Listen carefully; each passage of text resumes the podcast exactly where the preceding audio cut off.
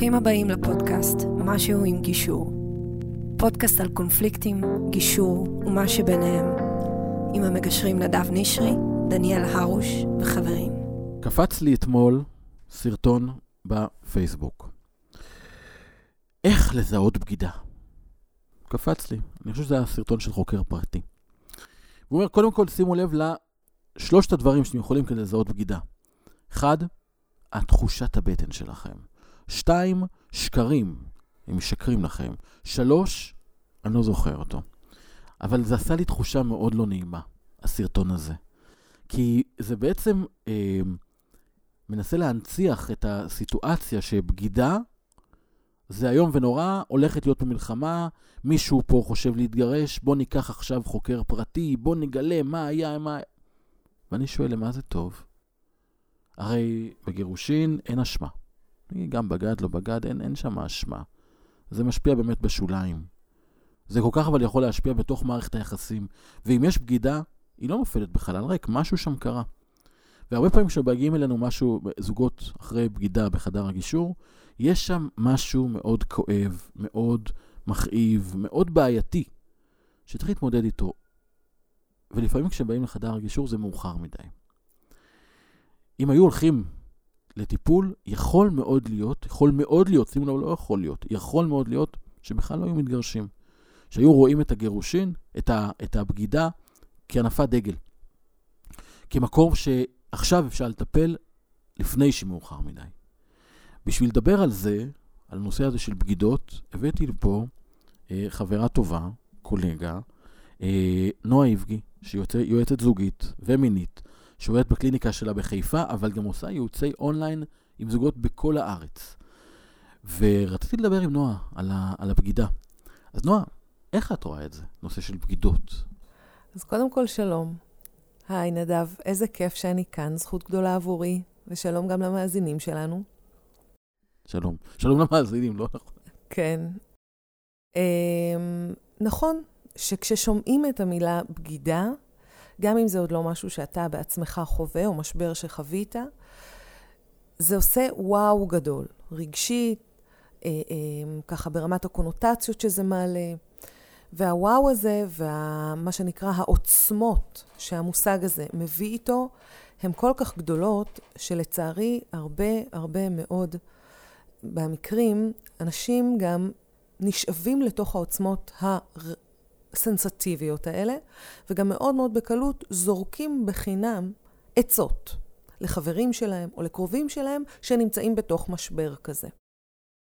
ואני אתחיל... שמתבססות בדרך כלל שמתבס... על טלנובלות וכאלה, וסיפורים כן. שראו לא כן. מתוך ש... ניסיון שבעיקר... מקצועי.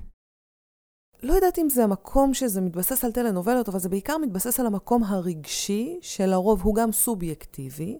כי אם אני מחוברת רגשית לאחד הצדדים, ברוב המקרים אני, החמלה תופנה לצד הנבגד או הנבגדת, ואז החיבור הוא פחות ממקום טלנובלי, הוא ממקום רגשי אמיתי.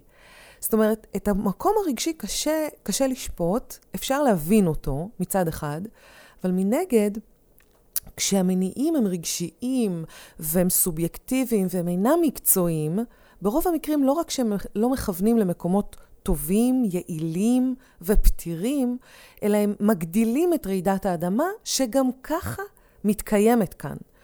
ולכן אני רוצה לומר, וקודם התחלתי ואני אומר, בא לי להתחיל מהסוף ולאט לאט להסביר. הסוף הוא מעודד, ואני אסביר למה. אני יכולה לספר על אירועים שמגיעים אליי לקליניקה, ולסבר כאן את אוזנם של המאזינים, ולספר ולומר שברמת הסטטיסטיקה, שלא מעט זוגות שאני מלווה, גם אחרי אירועי משבר גדולים של בגידה, רוב הזוגות, רוב הזוגות, אני יכולה לספור על יד אחת בין שניים לשלושה זוגות בודדים, שאולי בטווח הרחוק לא צלחו את המשבר הזה, אבל רוב הזוגות שמגיעים לקליניקה לאור אירועי בגידה, אלה זוגות שאפשר לעזור להם. לא רוצה לומר למחוק, לפתור או, או, או להעלים אירוע כזה כי זה בלתי אפשרי, אבל אלה זוגות שמחליטים להמשיך להתמודד יחד. וזה אומר שרגע לפני, מה שנקרא, שאנחנו עולים בווליום שלנו ומציעים כל מיני עצות ו- ומגדירים כל מיני הגדרות מהצד, בואו תנו לאיש או לאשת מקצוע ללוות את המקרה ממקום שגם כולל רגש, הכלה והבנה, אבל גם בעיקר עשוי לקחת את הזוג הזה קדימה לאור המשבר. וזה משבר שהוא גדול מאוד. אי אפשר להקטין בו ראש. יחד עם זאת, עם כל העוצמות ועם כל גודל המשבר, זה לא אומר שהוא לא, שאי אפשר להמשיך ממנו. וזה המסר, אני חושבת, מתוך הפודקאסט הזה, הכי הכי חשוב. ומכאן אפשר, אם אתה רוצה, שניקח את זה ונפרק את זה וניתן דוגמאות, כלים וטיפים. אני אשמח. תשמח. אז קודם כל, הדבר הראשון שמוכרח, העניין הראשון שמוכרח להתקיים בתוך המרחב הטיפולי אה, לזוג שעבר משבר ברמה הזאת, זה קודם כל באמת ההבנה של העוצמות של השבר שמתחולל כאן, אוקיי? אל תטאטאו את זה מתחת לשולחן, בדיוק. לא, קרה פה לא. אירוע, אירוע כואב מאוד. מאוד. בדיוק, זאת הכוונה. עכשיו, למה אני מציינת את זה ולמה אני מתחילה מזה?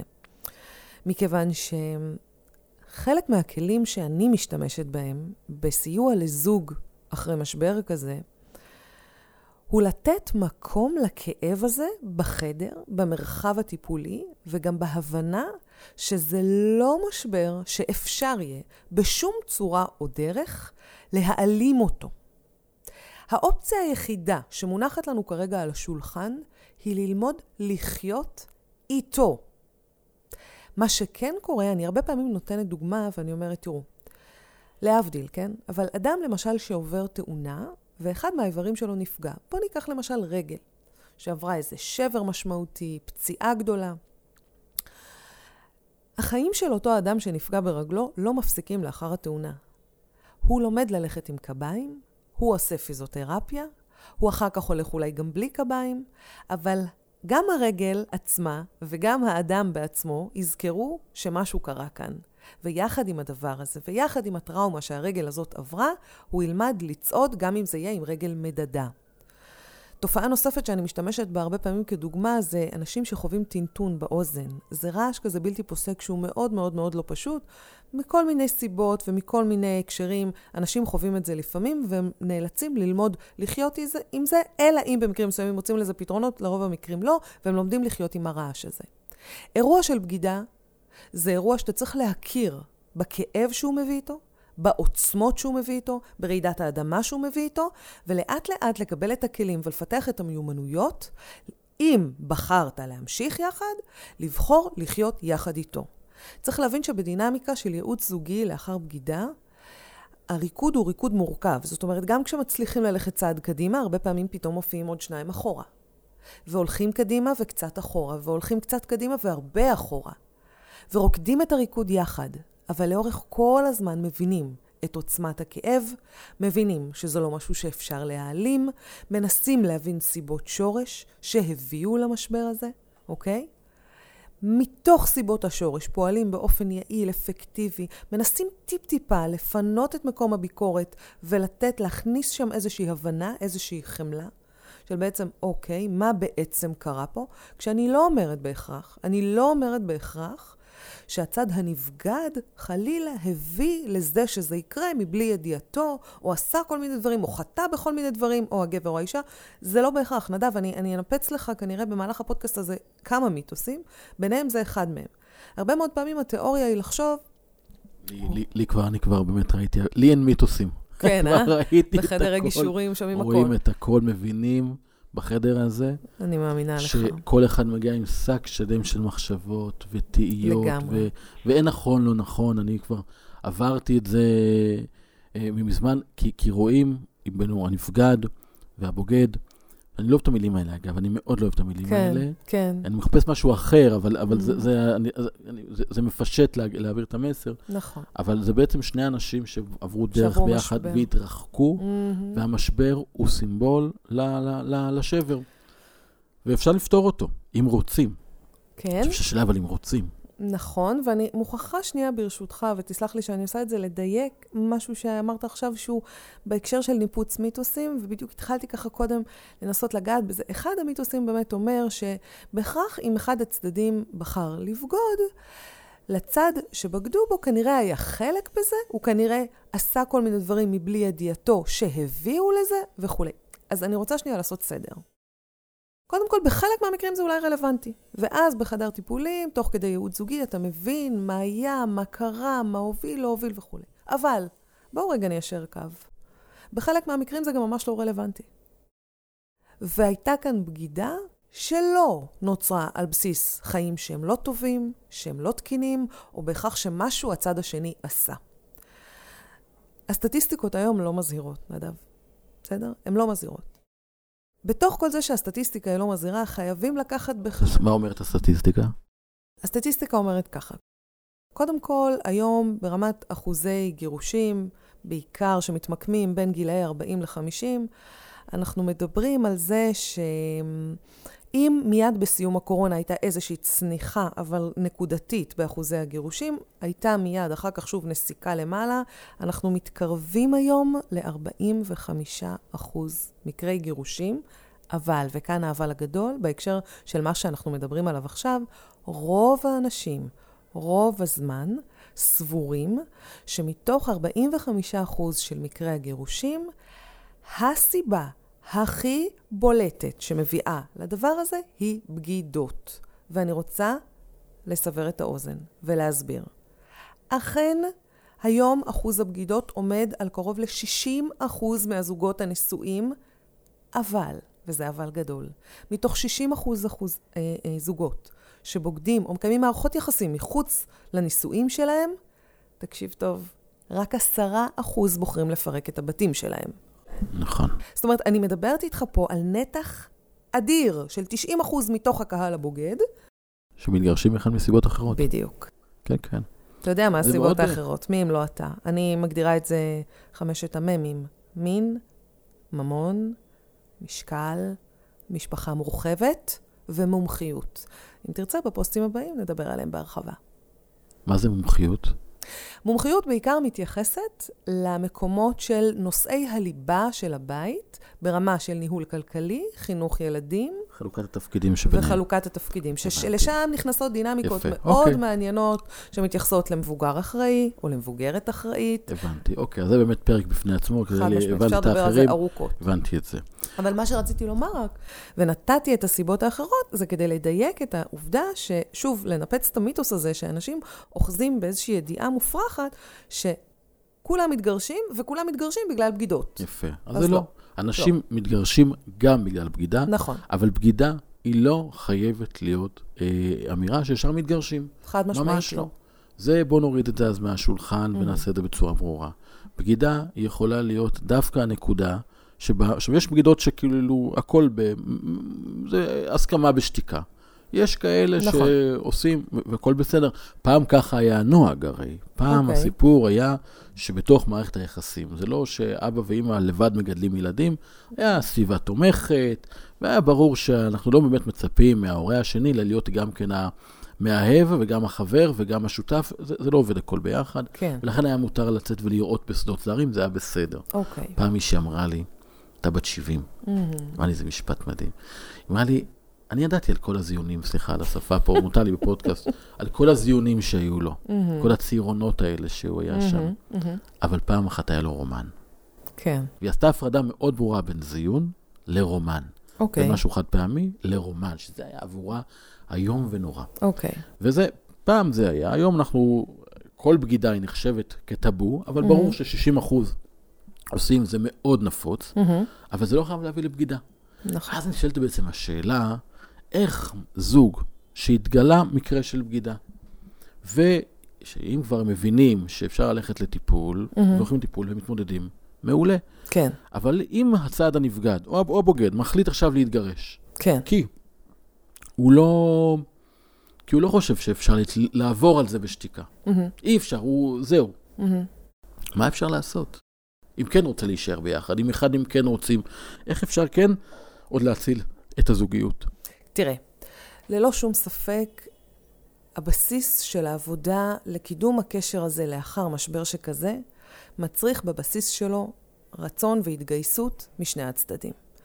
זאת אומרת, זה כמו שאתה עוד הרבה הרבה תהליכים בחיים שלנו שאנחנו לא יכולים לעשות עבור מישהו אחר.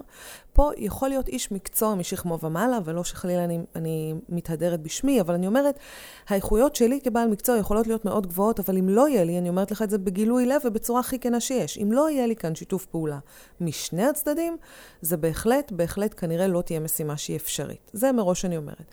הרבה מאוד פעמים כן אתה מרגיש ששני הצדדים מעוניינים בזה, ובכל זאת מאוד מאוד מאוד קשה להם. אז איך עוזרים? אז איך מתקדמים? אז כמו שאמרתי קודם, קודם כל צריך להכיל את הכאב ולהסביר לזוגות, בשום שלב לא למרוח להם איזה סיפור של אנחנו נתגבר, אנחנו נשכח, אנחנו נמחוק את זה ונתקדם, כי זה לא הגיוני, זה לא אפשרי, זה לא משהו שקורה. לכן צריך ללמוד לחיות יחד עם זה, זה דבר אחד. אחד הדברים המאוד מאוד מאוד ראשונים שאני נוהגת לעשות בתהליך כזה של שיקום אחרי משבר ברמה כזאת, של בגידה, הוא קודם כל להנחות את שני הצדדים להחליש קצת רעשי רקע. כי כמו שהתחלתי ואמרתי, רעשי הרקע בדרך כלל הם מאוד עוצמתיים, הם מאוד, אנשים מציעים עצות בחינם, עם המון רגש, עם המון עוצמה ועם קצת חוסר בידע מקצועי. ולכן הסערה שגם ככה קיימת רק מתגברת. אז אני אומרת, הכאב קיים, בוא נלמד לחיות יחד איתו, דבר ראשון. דבר שני, בוא נצמצם רעשי רקע. קצת נפסיק להישמע, דרך אגב, מבחינתי רעשי רקע, בוא נעשה סדר, זה לא רק החברה, הגיסה, הדודה, האחות וכולי, זה גם אה, אה, בהקשר שלנו, של השיח שלנו ושלך, זה גם אפילו לפעמים לעצור רגע את המרדף אחרי עצות וייעוצים ועורכי דין, והנה פתחתי תיק והנה כבר יצאתי למלחמה, אבל רגע, שנייה, בואו ננשום. מבחינתי כל הדבר הזה הוא רעשי רקע. גם ייעוצים מקצועיים למיניהם ששולחים ופותחים במלחמה, וגם ייעוצים חבריים, משפחתיים וכולי, ובואו באמת נמקד את האנרגיה, את הפוקוס ואת המחשבות שלנו לתוך החלל הטיפולי שבאמת רוצה לקדם אתכם, ולא להגדיל כאן את הסערה. אז זה הדבר הנוסף.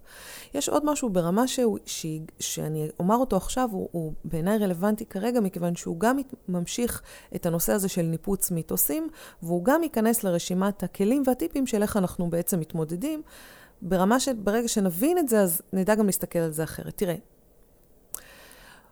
רוב הבגידות באמת והמשברים הגדולים מתרחשים בין גיל 40 ל-50, אוקיי? עכשיו, בואו נעשה סדר. אנשים לפעמים חושבים או נוטים לחשוב שמישהי או מישהו יקיימו עכשיו קשר מחוץ לנישואים שלהם, כי וואו, איזה חתיך הבחור מהעבודה, נדלקתי עליו, בא לי עליו, ואני, מה שנקרא, אה, אה, זה לא, מה שנקרא, אני לא יכולה לשלוט בזה, הוא, הוא מהמם, הוא מדהים, הוא נראה כל כך טוב, אז, אז, אה, אז אני אנסה לייצר איזושהי קרבה, כי הוא נורא נורא מרגש אותי.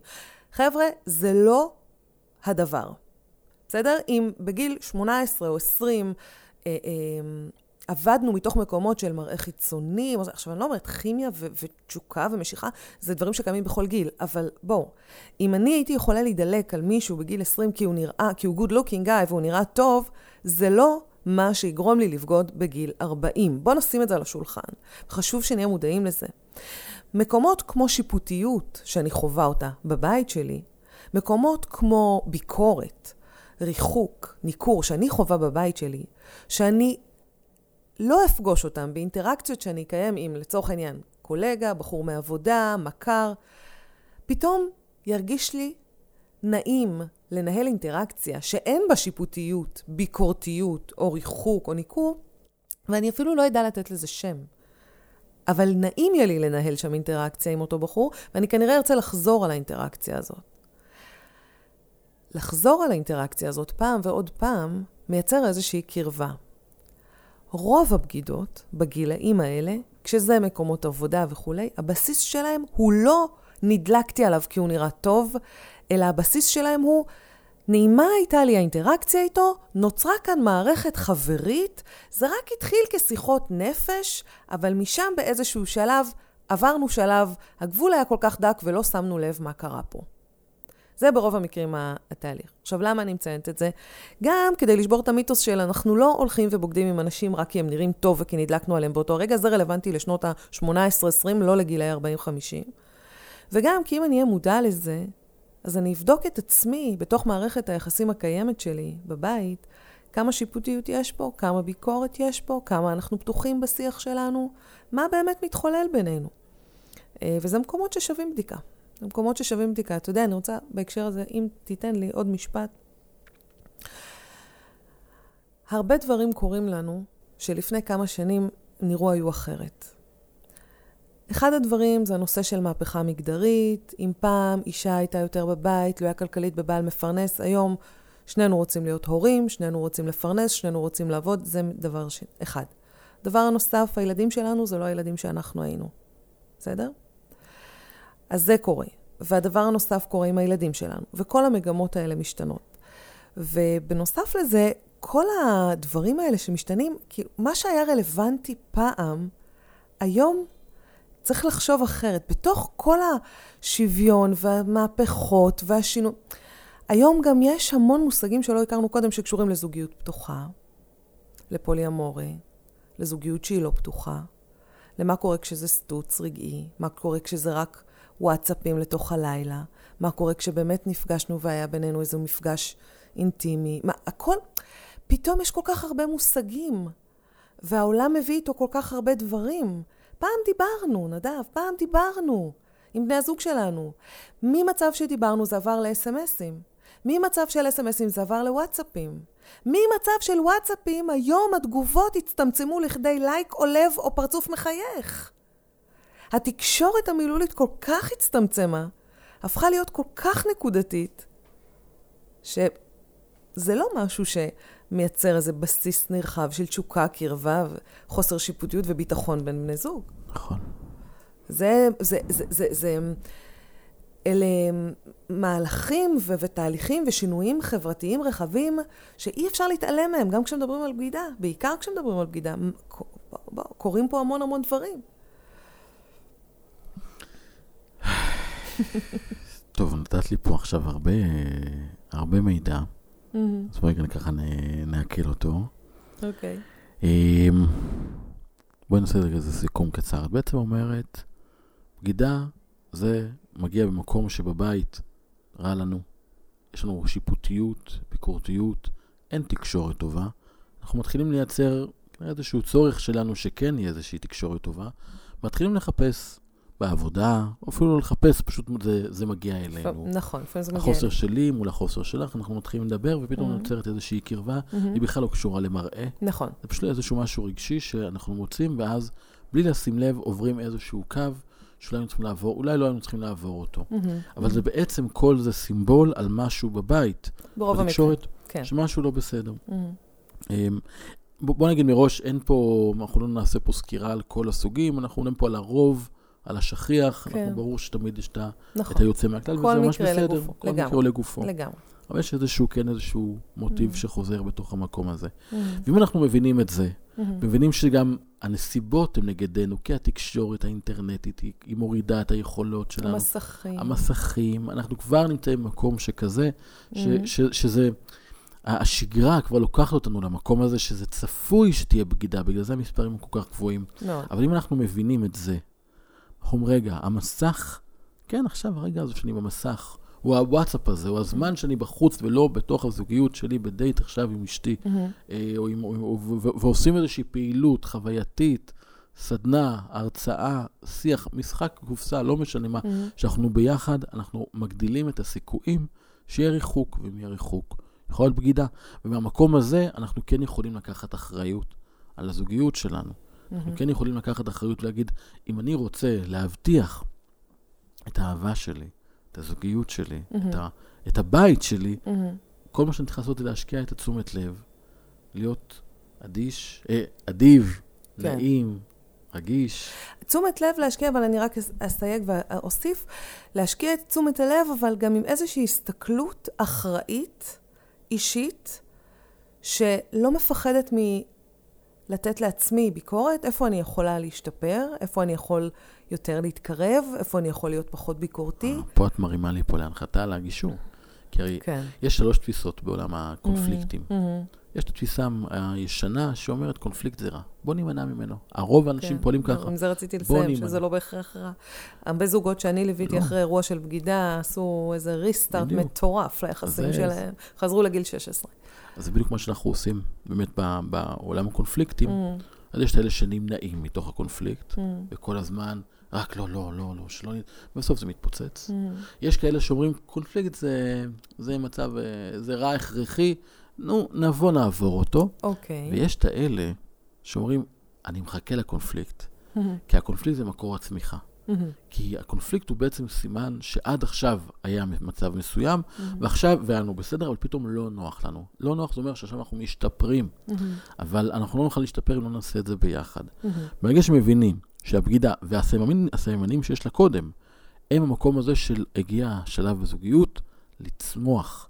ואז אם אנחנו מרגישים את הצורך הזה בלצאת החוצה, אם נוכל לקחת אותו פנימה, כן. להגיד, לשבת עם בן הזוג, ללכת לייעוץ, ללכת למקום הטיפולי. נכון. זה, זה המקום שזה, אני חושב שללכת שנינו מאמינים לייעוץ- באותו הדבר. כן, כן, זה, זה, אני, אני, אני פשוט רואה את זה. אני כן. רואה את זה הלכה למעשה. כן. זוגות שולחים לתהליך טיפולי, מצליחים מהמם. להתמודד הרבה יותר טוב. נכון. בין אם זה פרידה, בין אם נכון. זה הסכמי שלום בית, נכון. אגב, שאנחנו עושים גם הרבה כאלה, שהם דווקא, ש, ש, יש לנו חבר'ה שרוצים להישאר יחד. שרוצים להישאר, אבל מהמם. מה, מה יופי בהסכם שלום בית? מהמם. הסכם שלום בית, הוא בעצם בא ואומר, הגענו לצומת. כן. הנה, המילה גירושין כבר עלתה על השולחן, מהמם. יכול להיות בגידה, יכול להיות פתחנו, ניסו, פתחנו את הזוגיות, Mhm. עשינו הרבה תהליכים, מהמם.